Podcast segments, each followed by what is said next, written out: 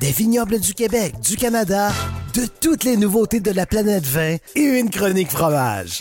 Monsieur Bull et compagnie, les vendredis de 9h à midi, rediffusion les dimanches 21h à CIBL 1015 Montréal.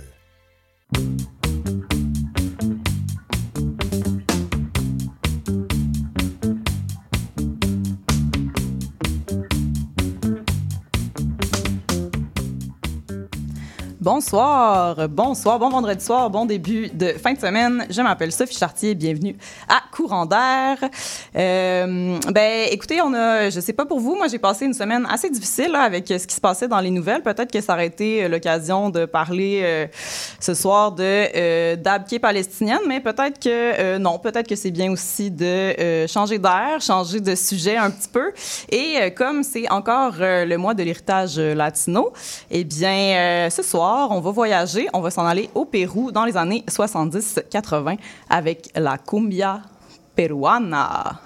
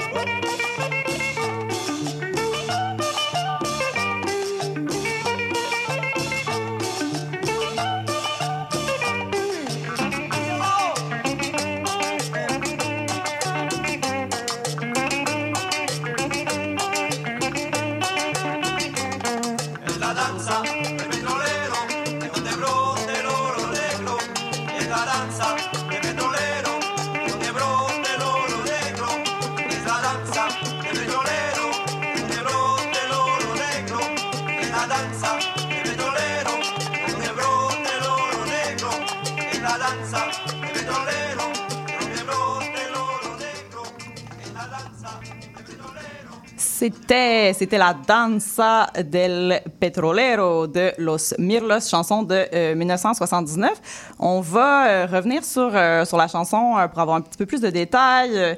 Euh, D'abord, avant de commencer vraiment l'émission, j'ai deux petites annonces euh, à faire. Euh, D'abord, si vous étiez à l'écoute la semaine dernière pour notre, notre émission qui parlait de bachata, c'est Martin, l'animateur de Onde Martinienne ici à CIBL, qui, qui passe les lundis soirs de 21h à euh, 23h, qui a répondu à une de mes interrogations que j'avais au micro la semaine passée sur Rafael Encarnacion, chanteur, chanteur de bachata qui chantait le titre Muero Contigo. Euh, puis je disais qu'il avait un petit peu disparu dans Brume. Ben, en fait, euh, Martin nous a donné l'explication. Donc, euh, Rafael Encarnacion a euh, sorti son premier disque en septembre 1963. Euh, la chanson qu'on a écoutée était là-dessus. Et à peine six mois plus tard, malheureusement, cette, cet artiste à la, à la voix très envoûteuse est mort dans un accident d'auto. Donc, très triste, très plate. Il était très jeune. Deuxième annonce avant de vraiment entrer dans le vif du sujet. Donc, à CIBL, il y a désormais à partir euh, du 22 octobre, donc ça c'est ça c'est dimanche, euh, un bingo. Donc c'est tous les dimanches euh, à partir de, ben en fait en 16 et 17 heures, vous pouvez écouter euh, CIBL 101.5 à cette heure-là et il y a des prix à chaque semaine de 2500 dollars à gagner. Donc vous pouvez aller sur le CIBL 101.5.com et là vous trouverez un point de vente pour vous procurer un livret de bingo et là vous pourrez jouer et essayer de gagner des prix. Donc euh, voilà pour euh, les petites annonces. Euh, ce soir, je suis en compagnie d'un invité pour parler de la cumbia peruana, euh, Andrés Larrea. Bonsoir. Bonsoir. Comment ça va? Ça va très bien. Content d'être ici. Oui, merci d'être là. Donc, Andrés, tu es doctorant en sciences de l'environnement et chargé de cours à l'UCAM. Qu'est-ce qui te, qu'est-ce qui te lie avec la cumbia, toi? Ben, j'ai toujours été musicien. hein. C'est, quelque chose que chez nous au Pérou, on, on pratique beaucoup, on valorise beaucoup la musique. Et donc, euh, j'ai toujours été musicien et en, étudiant l'anthropologie, en étudiant les, les sciences sociales, on, on essaye tout le temps de faire la connexion entre les différents domaines dans lesquels on s'intéresse. Et- Ouais. Et et il y a cette connexion entre les études sociaux et, et la musique qui, qui pour moi est super importante. euh, euh, pas nécessairement comme sujet d'étude principal, mais comme quelque chose, comme, comme des fleurs dans ma vie, hein, comme quelque chose qui Ah, décore euh, ce qu'on fait. Très beau, un poète, un poète du quotidien avec nous. Euh, ben, c'est, très intéressant ce que tu dis parce que euh, ben, je pense qu'on va faire beaucoup de liens justement dans euh, l'épisode d'aujourd'hui entre la musique et peut-être euh, entre les luttes sociales, certains progrès ou en fait certaines, c'est ça, certains changements sociaux qui, sont, qui se sont déroulés au Pérou.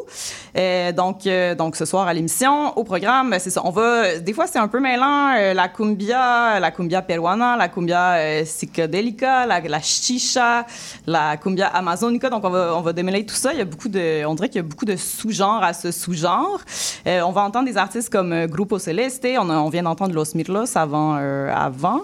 Euh, Chacalon, Los, euh, Los Chapis, Chicha Libre. Fait qu'on a quand même un gros programme. Euh, et comme, euh, comme j'ai dit, on va le- les, les, ap- les aborder avec une certaine euh, lunette sociale, on va dire. Peut-être juste une petite, une petite information là, sur, la tune qu'on vient d'entendre, Danza del Petrolero. De, de quoi ça parle? En fait, c'est pas un- c'est un cover, non? C'est pas l'original, à ce que j'ai lu. en Ben, de, de quoi ça parle? Ça parle de- du développement pétrolier dans- en Amazonie, Ouais. qui est aujourd'hui, euh, depuis quelques décennies, un, un des sujets névralgiques des, des crises politiques dans mon pays.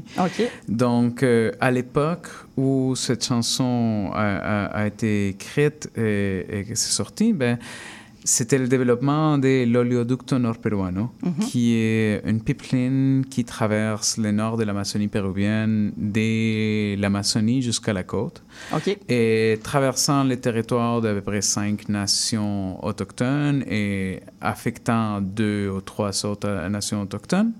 Euh, donc, à l'époque, dans les années 70, euh, il il y a eu un coup d'État au Mhm. Pérou, euh, ce qu'on appelle dans les cercles un peu plus de gauche la révolution péruvienne, Mhm. qui était un moment où l'armée péruvienne, des, des éléments euh, à tendance socialiste à l'intérieur de l'armée péruvienne, ont pris le pouvoir pour mettre en place une réforme agraire. Euh, Ouais. Le pays fonctionnait de façon presque féodale, Mhm. surtout dans la zone euh, andine, euh, depuis, depuis l'époque coloniale. Mhm. Et il n'y avait pas eu un changement dans la façon dans laquelle la terre était répartie dans le pays. Et après plusieurs tentatives par euh, la politique civile de faire une réforme sans succès à cause des forces euh, économiques euh, euh, qui avaient le contrôle des, des politiques, euh, c'est l'armée qui a décidé de faire un coup d'État, certains éléments socialistes dans l'armée qui ont décidé de faire un coup d'État pour mettre en place cette réforme agraire qui redonnerait la dignité aux peuples autochtones du pays. OK. Euh, et donc, c'était la première fois en 73 qu'on avait une loi dans laquelle on reconnaissait les peuples autochtones de l'Amazonie comme existants, juste comme étant des éléments de la société qui avaient des droits politiques. Quand même, Euh, en 73. 73, c'est très tardif euh, en relation au restant de l'Amérique, mais pas terriblement comparé au Canada, mettons. Euh, on avait des situations très similaires au Canada en, en ce qui concerne des internats autochtones avec euh, une colonisation Ah par ouais. les églises, dont l'Église évangélique et catholique, euh, qui était associé à ce développement économique euh, minier, mais surtout pétrolier euh, en Amazonie péruvienne. Et comme, comme je te dis, c'est jusqu'aujourd'hui un des, des, des points névralgiques des crises sociales et, et des conflits socio-écologiques dans l'Amazonie péruvienne. En fait, aujourd'hui, il y a une poussée en Amazonie péruvienne pour la création des gouvernements autochtones qui Mhm. soient autonomes euh, dans leur territoire et qui puissent avoir une gouvernance euh, autonome de leur territoire. Et ces euh, ce développement pétrolier des années 70, les oléoducs nord-péruviens, c'est un peu euh, un des plus grands obstacles politiques et un des plus grands obstacles à cette autonomie. OK. Ah. Donc, euh, voilà, thématique autour de, cette chanson euh, des années 70 quand même. Donc, la thématique continue à perdurer.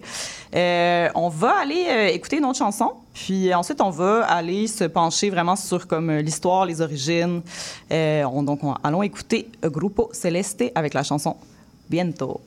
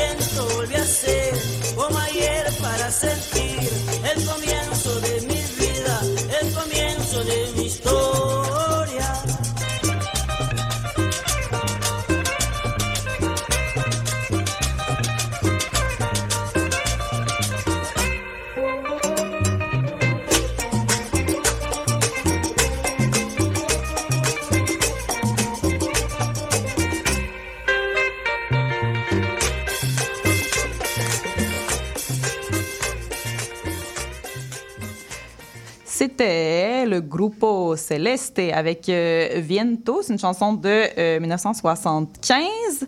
Euh, bon, là, euh, Andrés, euh, la cumbia, euh, moi, je suis déjà allée en Colombie, puis dans la tête des Colombiens, c'était à eux autres. Là. Fait que, euh, il s'est passé quelque chose. Il y a eu euh, clairement une fusion entre, euh, entre des, des, des genres. euh, parce que là, on entend vraiment dans, dans, ce qu'on, dans les deux chansons qu'on vient d'entendre, il y a quand même une présence de la, de la guitare assez, assez Absolument. Il y a- en il y a- avant.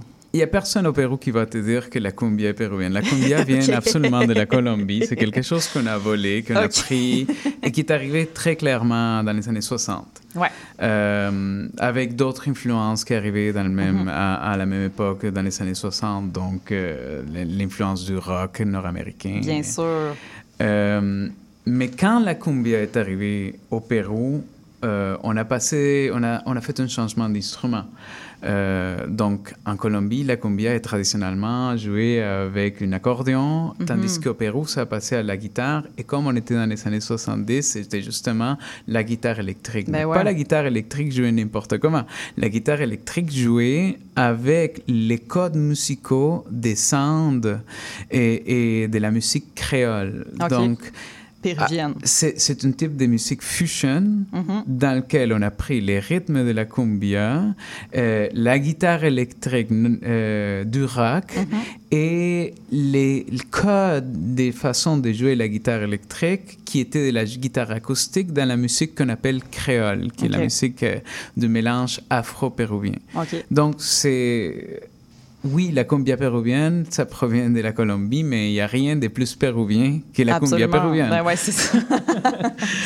Euh, fait que c'est ça, on, on l'entend d'ailleurs dans, dans les deux chansons qu'on a déjà écoutées euh, dans l'émission. C'est, c'est ça. De toute façon, ça sonne pas comme de la cumbia colombienne. On a, ça, ça a presque juste le nom et le, le rythme de base euh, en commun, finalement.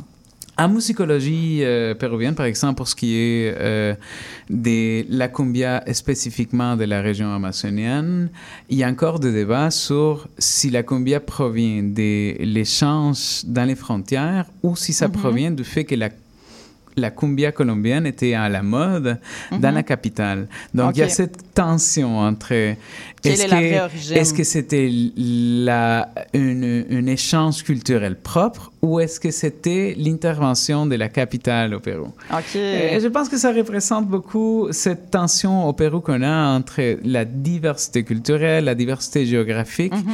et la centralisation euh, de l'économie et la centralisation du pouvoir politique. OK.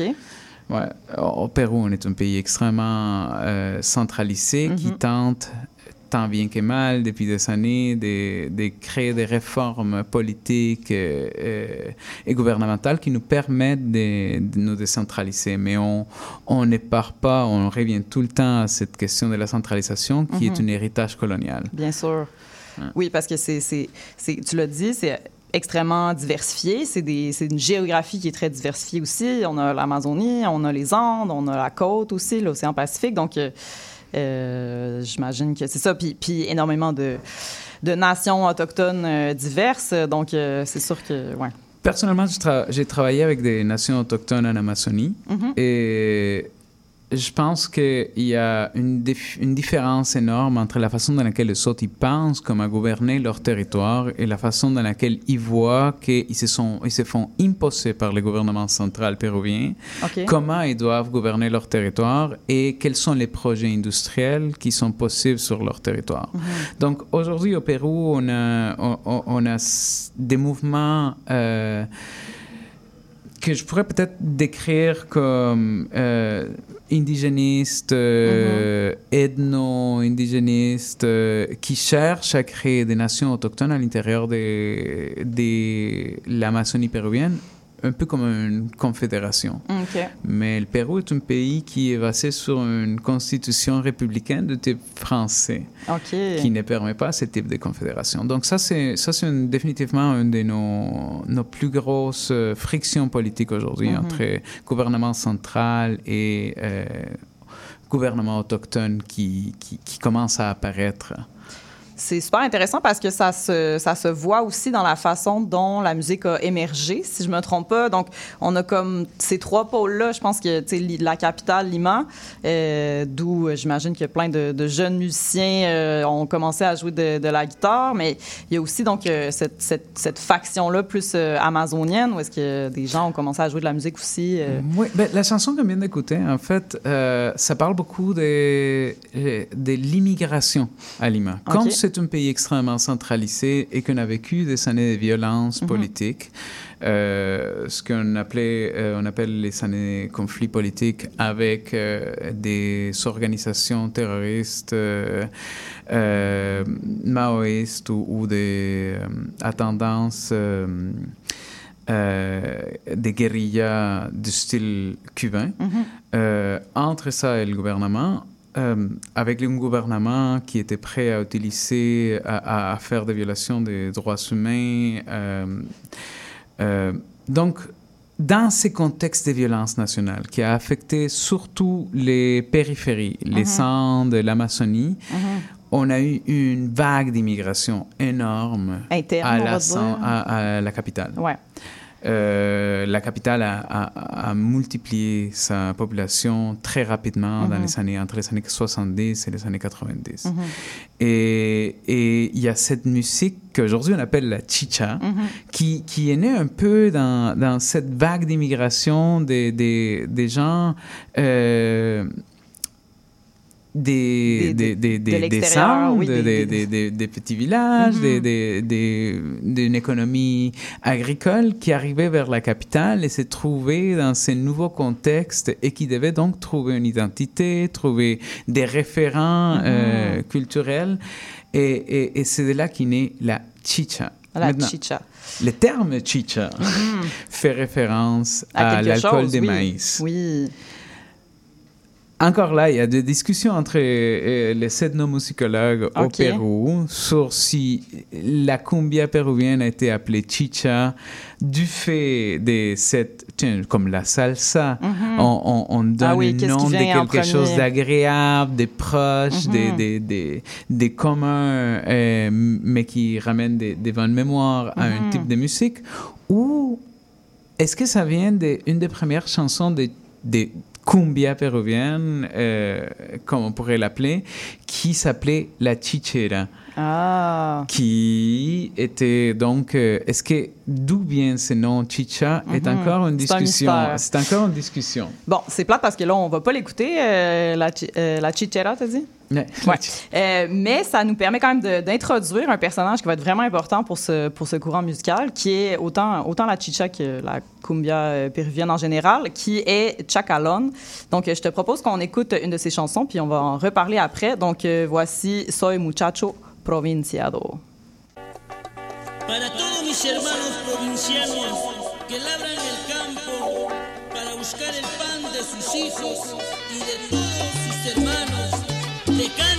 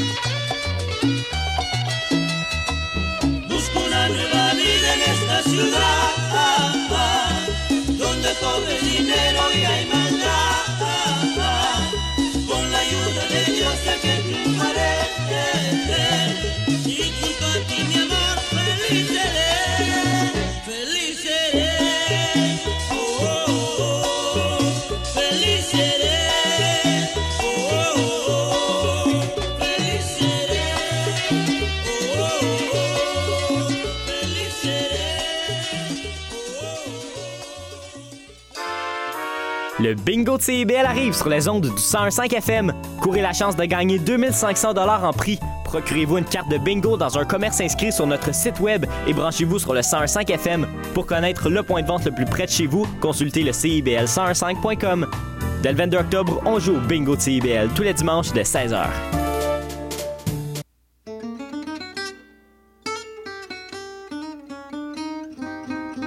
Ici Marc Levasseur. Je vous invite à faire la connaissance de musiciens et de musiciennes passionnés avec les héritiers et les héritières de Django Reinhardt qui nous dévoilent leur vision du monde telle qu'elle et qu'elle l'expriment à travers leurs instruments. Cette musique, le jazz malouche, on l'entend un peu partout à Montréal et on vous propose de la découvrir à coup d'interviews et de performances en direct. Django et compagnie, c'est ce mercredi à 20h.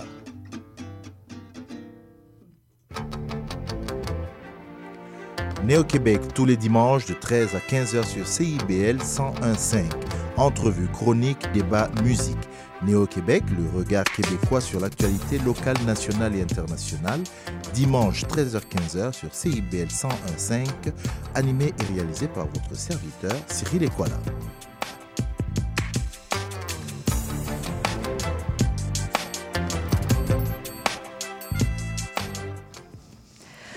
Soy muchacho provinciano avec Chacalón. Euh, c'est une chanson de 1978. Alors, euh, Andrés, euh, donc Chacalón, euh, dans cette chanson-là, il fait un peu le, c'est ça, il fait un peu le, c'est un peu un hymne à ce qu'on disait avant. Donc cette, cette ce- ce- ce- ce- cet exode vers, vers les villes avec tous ces gens qui se retrouvent un peu dans des, dans des bidonvilles, j'imagine. Ça, ça crée une espèce de, de, de peuple migratoire à l'intérieur euh, du pays, de- Mm. des, des- des grandes villes, j'imagine. Pour, pour tous ceux et celles qui ont déjà visité Lima, s'il y a quelque chose qui, que je pense que tout le monde va garder, c'est le chaos de ma ville de naissance. OK. C'est cet urbanisme euh, d'anarchie complète dans Mhm. lequel euh, il- euh, dans lequel vois un genre de agressivité presque dans la façon dans laquelle les, les, les rues sont créées, dans la ouais, dans, dans l'architecture Mhm. aussi. hein. Euh, donc oui, euh, ça, ça parle un peu de ça, ça parle un peu de l'agressivité de la ville, euh, surtout dans le contexte du racisme de la ville de Lima, euh, du classisme euh, de Lima, et, et- et ça parle de l'expérience de quelqu'un qui immigre à Lima à partir des périphéries andines ou amazoniennes. Euh, pour essayer de faire sa place économique. hein. Mhm. Et donc, euh, ce, ce, ce monsieur Chacalon, donc, c'est quand même une figure assez. C'est le roi. C'est le roi, c'est le, le pharaon. C'est le euh, Elvis. le- exact. Donc, de son vrai nom, Lorenzo Palacios Quispe. Euh, donc, qui avait un groupe aussi, Chacalon y la Nueva Nueva Crema. C'est malade. Il, il faut comme annoncer le nom de ton groupe Oh, dans toutes ouais. les chansons, presque. Euh, donc, lui, il était originaire de. de, de- ben, ou en tout cas, avait vé- vécu cette expérience de cette personne euh, un petit peu déplacée là, euh, par Ah. les, les vagues migratoires, finalement. Absolument. Et c'est pas seulement une question de vivre l'expérience, mais de, il a représenté l'expérience Mhm. de toute une, une, une partie importante de la population. Euh, et il faut dire, à Lima, au Pérou en général, les classes sociales ne rentrent pas en contact les unes avec les autres. Il y a Mhm. une séparation sociale qui est très, très forte.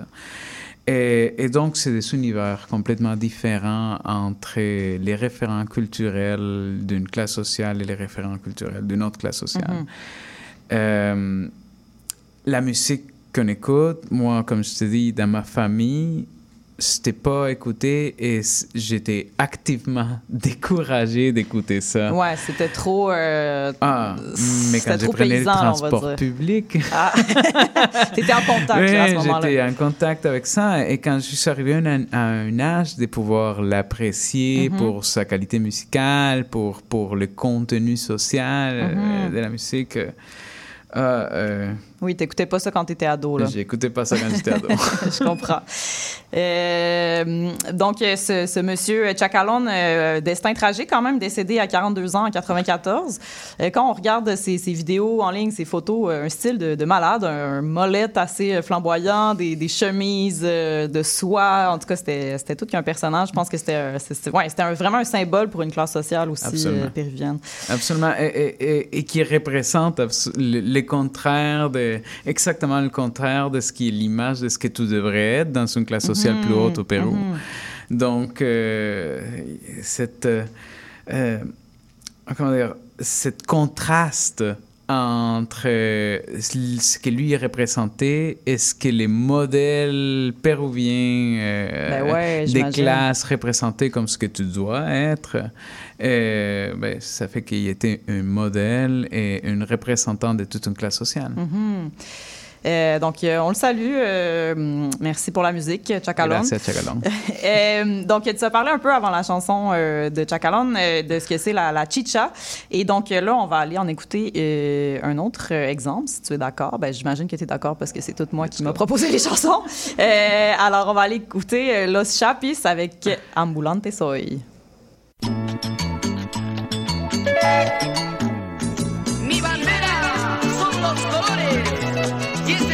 Es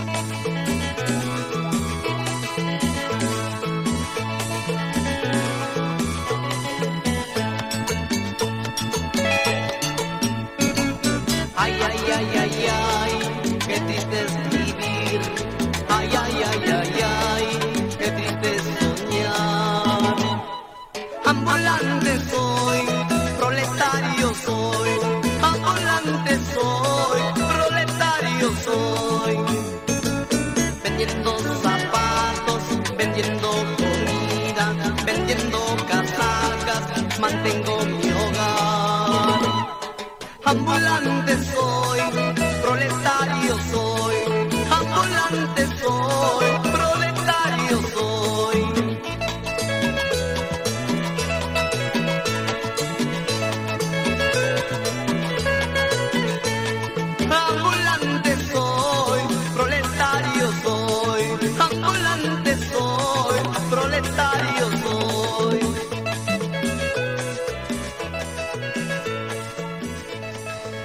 Ambulante soy, proletario soy. euh, si euh, mon espagnol n'est pas trop rouillé, euh, quand même, ça, c'est, c'est assez, assez on va dire, de gauche, là, ce qui, ce qui est dit dans cette chanson-là.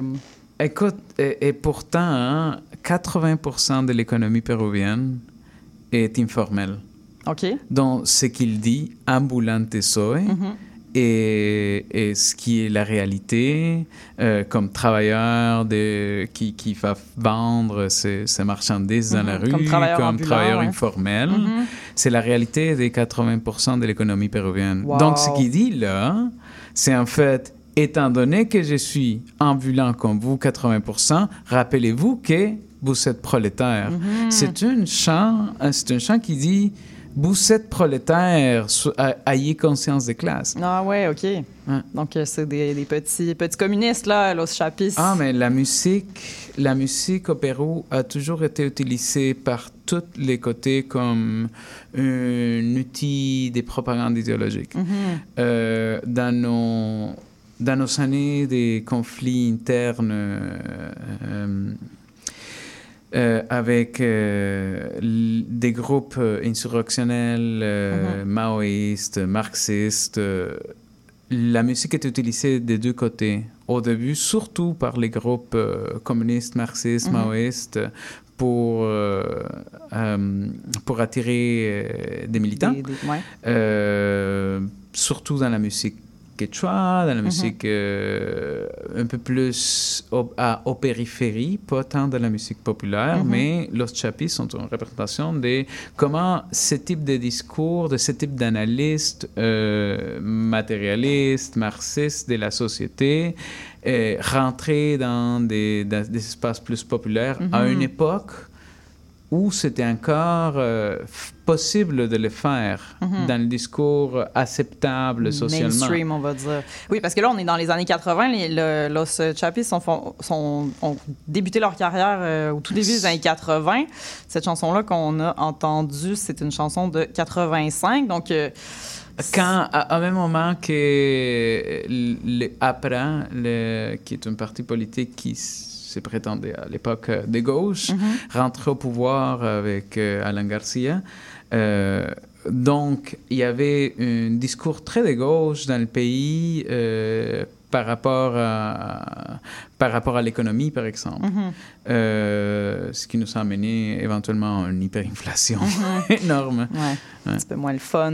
Euh, J'aime ça que tu parles de euh, propagande parce que ça, ça, ça met la table très bien à- au prochain extrait qu'on va écouter. On l'écoutera pas au complet, mais voici un exemple de, de, de chanson cumbia qui a été utilisée dans une campagne électorale.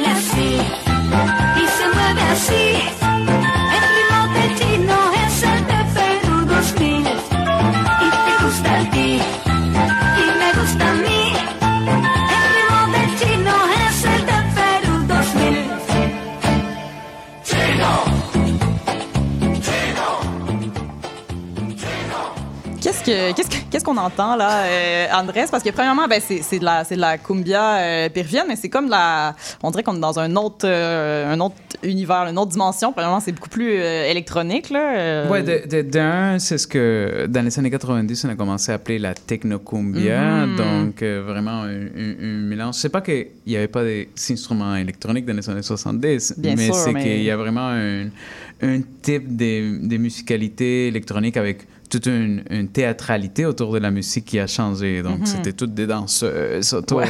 Et donc, tu peux imaginer ce qu'on vient d'entendre. En fait, c'est la propagande de la campagne présidentielle de notre dictateur, notre dernier dictateur, mon dernier, je sais pas, dictateur Alberto Fujimori, Uh-huh. euh, qui, euh, qui, utilisait justement cette technique-là d'avoir des, des danseuses dans les stages avec Mhm. un peu de lui. passer par la, la pop. euh, Euh, passer le- par la pop, utiliser les codes culturels Mhm. pour passer son message politique. Et justement, dans les années 90, pendant que moi j'étais adolescent au Pérou, quand j'étais enfant, adolescent au Pérou, euh, ce qu'on vivait, c'était une dictature. Mais c'est un type de dictature euh, dans lequel euh, il y avait un contrôle des médias. Mhm. Et donc, la dictature était basée surtout sur ce contrôle des médias, le contrôle de l'information à l'intérieur du pays. Mhm. et, et- et cette chanson que tu viens d'entendre faisait partie de cette campagne de contrôle d'information. Mais ça, c'était une des choses plus euh, ouvertement propagandesques, si tu veux, Oui, de, de la parce que- situation. On avait les gouvernements à cette époque-là, à travers le Servicio de Inteligencia Nacional, le SIN, euh, avait euh, contrôle sur ce qui s'est passé à la télévision, euh, il y avait contrôle sur ce qui passait dans les journaux, avait mis, en fait, il y avait toute une campagne de création des, des journaux de basse qualité euh, ok. pour désinformer la population et aussi des, il y avait toute une campagne organisée à partir du ser- service d'intelligence de désinformation à travers la télévision et la musique. Et, et donc, à cette époque, tous les médias qui arrivaient à la population des classes moyennes euh, étaient contrôlés par les services d'intelligence nationale. On était dans une dictature et on ne le savait même pas. Ah ouais. hein. On était complètement aveugle de tout ce qui s'est passé dans les restants du pays quand il y avait des situations de violation des droits humains euh, perpétrées par les militaires, perpétrées par euh, le gouvernement de Fujimori, et on ne le savait même pas Mhm. à cause de ces contrôles des médias. Et, et- et j'aime beaucoup parler du contrôle des médias au Pérou, au Québec, parce Mhm. que ça donne que le contrôle des médias au Québec est très similaire en termes de chiffres à celui qu'on vit, on vit encore aujourd'hui au Pérou. Il ne faut jamais oublier qu'à cause de la langue française, il y a une monopolisation, il y a Mhm. une concentration des médias au Québec et c'est un danger Mhm. Absolument. pour euh, c'est un danger pour euh, la démocratie que des gens qui ont vécu une dictature médiatique peuvent euh, en, peuvent en témoigner. Mhm. Euh, juste quelques mots peut-être sur ce personnage. Euh, par contre, euh, Alberto Fujimori, donc c'est une personne qui est originaire de, de, ben, de l'immigration, qui, qui est issue de l'immigration japonaise. On en parlait un peu pendant, pendant la chanson. Donc c'est quand même vraiment intéressant de voir. Et lui, il a été au pouvoir de 1990 à 2000. La chanson qu'on a entendue, c'était pour sa réélection. si Ré- réélection. Mhm. Donc, Alberto Fujimori a fait un coup d'État, un auto-coup d'État. Euh, donc, il a dissolu le Parlement et remplacé les parlementaires à partir à travers d'une élection euh, qui avait été euh, arrangée. Et, et la chanson qu'on vient d'écouter, c'est sa chanson de campagne pour sa ré- réélection. Ah, même s'il avait fait une constitution néolibérale. Il avait déjà été réélu. Il avait déjà été réélu, mais son argument, c'était que comme la Constitution n'était pas encore en place lors de sa première élection, il avait le droit de se faire réélire une troisième fois. Parce qu'il y avait un, un limite. de Parce que c'est ça, il avait, mandats. il avait mis lui-même une limite qu'il n'a pas respectée. Ouais, c'est ça. Fait que c'est comme, ah, faites, ben, faites ce que En je fait, dis, faites pas ce que je fais, en fait. c'est un peu ça. Ouais. Euh, wow, OK.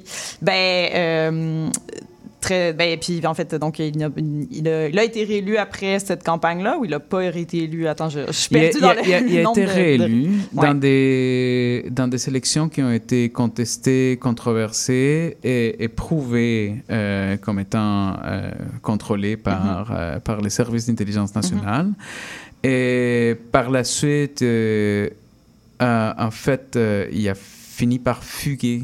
Euh, Mhm. le pays, il, euh, il est il- il parti au Japon. Au Japon.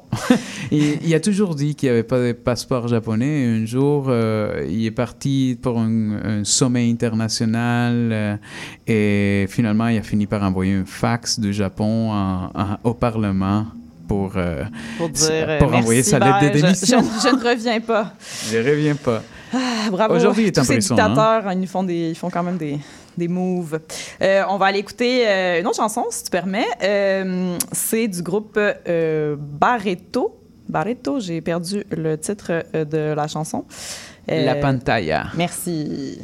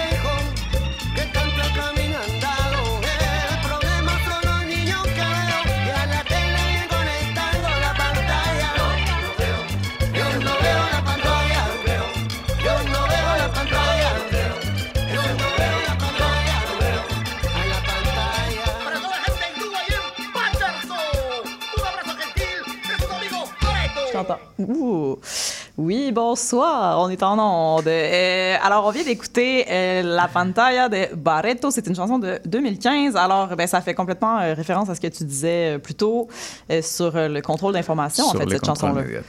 Qu'est-ce qu'ils disent dans cette tune? Cause- on, on- on tombe dans, dans l'époque plus contemporaine. Absolument, euh, et, euh, 2015, oui. Et donc, ça montre à quel point aujourd'hui encore, ces- types de thématiques sont encore importantes et je, je ne peux pas parler de mon pays aujourd'hui sans, sans mentionner la situation actuelle. Euh, on a eu dans des manifestations dans, la der- dans les derniers six euh, à neuf mois euh, autour d'une cinquantaine des, des morts assassinés Ouais. par l'armée. Euh, beaucoup d'entre eux n'étaient même pas des manifestants.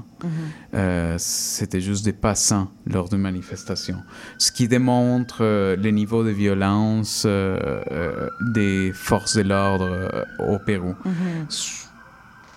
Je pense que je ne me trompe pas. Il y a beaucoup de gens qui vont, qui vont être contre ce que je vais dire, mais ce qu'on vit au Pérou en ce moment, et ça a été un coup d'État civico-militaire. OK. C'est la prise veux de dire? pouvoir par des partis politiques qui n'ont pas été votés au pouvoir en- avec euh, le, le, les supports de l'armée. Mhm. Les supports de l'armée et des, euh, des forces économiques du pays. Donc, pendant les derniers 20 ans, au Pérou, on a vécu une croissance économique euh, vraiment inattendue Mhm. par rapport à, à- à notre euh, instabilité politique. Ouais. Et, et donc, il y a eu une genre de, de concordat autour du modèle économique néolibéral Mhm. euh, qui n'était pas négociable à l'intérieur de la politique. Il n'y avait pas des, des questionnements qui Mhm. pouvaient se faire par question, rapport au Mhm. modèle politique, euh, modèle économique et politique Mhm. néolibéral dans le pays. Et, et dans nos dernières élections, on a eu des euh, euh, Castillo qui est Mhm. rentré au pouvoir, qui, qui était quelqu'un qui, qui questionnait euh, peut-être euh, euh, à partir du mouvement syndicaux des professeurs, ces, ces consensus, ces, euh, ce qu'on vit aujourd'hui, c'est quelque chose que je pense beaucoup de sociologues s'attendaient euh, depuis longtemps, qui est cette représentation des forces, ou Mhm. genre cette culmination presque nécessaire Mhm. des, du projet politique de certaines forces à l'intérieur du pays, Mhm. dans lequel euh, les mafias et euh, les partis politiques sont aujourd'hui indissociables. Mhm. Euh, les types de politiques mises en place par Fujimori lors de la dictature, qui étaient des politiques autoritaires, euh, se sont, ont évolué aujourd'hui dans des types parlementaires à travers de sa fille Keiko Fujimori. Et Aujourd'hui, on se retrouve dans une situation où elle a pris contrôle du Parlement et le Parlement a dû négocier avec l'exécutif et euh, on commence à avoir des questions qu'on n'avait pas il y a peut-être dix ans, comme la persécution des médias. Mhm. Euh, il y a des atteintes importantes à la liberté d'expression et et justement, on est en train de tomber dans un régime qui ne peut pas être décrit avec un autre mot qu'une dictature des consensus Mhm. sur la question économique, Mhm. parce que c'était la seule chose qui fonctionnait dans le pays. Ouais. Puis là, ben, il y a des élections qui ont été devancées même au mois d'avril 2024. Euh, Est-ce que tu est-ce que as des, des gros espoirs pour cette, cette élection-là? Il y a un effort actif en ce moment par le Parlement et l'exécutif de contrôler le, la branche judiciaire du pays Mhm. et euh, l'organisme qui, qui, euh, qui organise, l'institution qui organise les élections. Euh, je pense que les, pro- les prochaines élections ne vont pas avoir euh, ne, ne vont pas être nécessairement légitimes. Mhm. Je pense que les efforts que le Parlement et l'exécutif démontrent aujourd'hui visent directement à, à détruire l'ordre démocratique qu'on a très peu de temps eu dans mon pays. Mhm. Donc, euh, peut-être quelques décennies ou... Ouais, quelques décennies. Super, réjouissant pour, euh, pour commencer le week-end, mais euh, bon, en tout cas, merci. Euh, c'est ça, merci de ta Dum, présence, dum. Andrés, pour, et aussi pour la, la merveilleuse musique. Donc, euh, je, on, va, on va terminer là-dessus. Mon nom, c'est Sophie Chartier. C'était Courant d'air qui explorait cette semaine la cumbia peruana. Ben, on se revoit la semaine prochaine. La semaine prochaine, on va ailleurs. On va parler de jazz. Alors, ben, merci beaucoup, Andrés Larea, et merci beaucoup à Léo Mercieros à la mise en onde. Euh, on va se laisser sur euh, peut-être quelques notes de Chicha Libre et euh, Indian Summer. On met un petit peu de français là, là-dedans pour se quitter. Bonne soirée. Tu sais, je n'ai jamais été aussi heureux que ce matin. Nous marchions sur une plage, un peu comme celle-ci. C'était l'automne. Un automne où il faisait beau. Une saison qui n'existe que dans le nord de l'Amérique. Lord.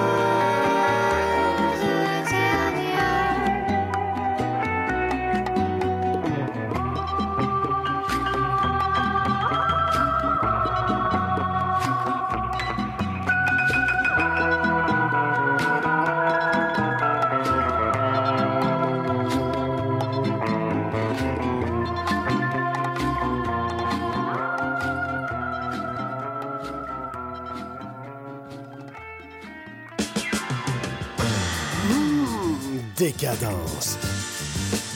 Trois heures de musique deep house, soulful house, techno, disco et garage. Décadence. Les vendredis dès 22h, Michael Terzian ouvre le bal à votre week-end. CIBL, au cœur de la décadence.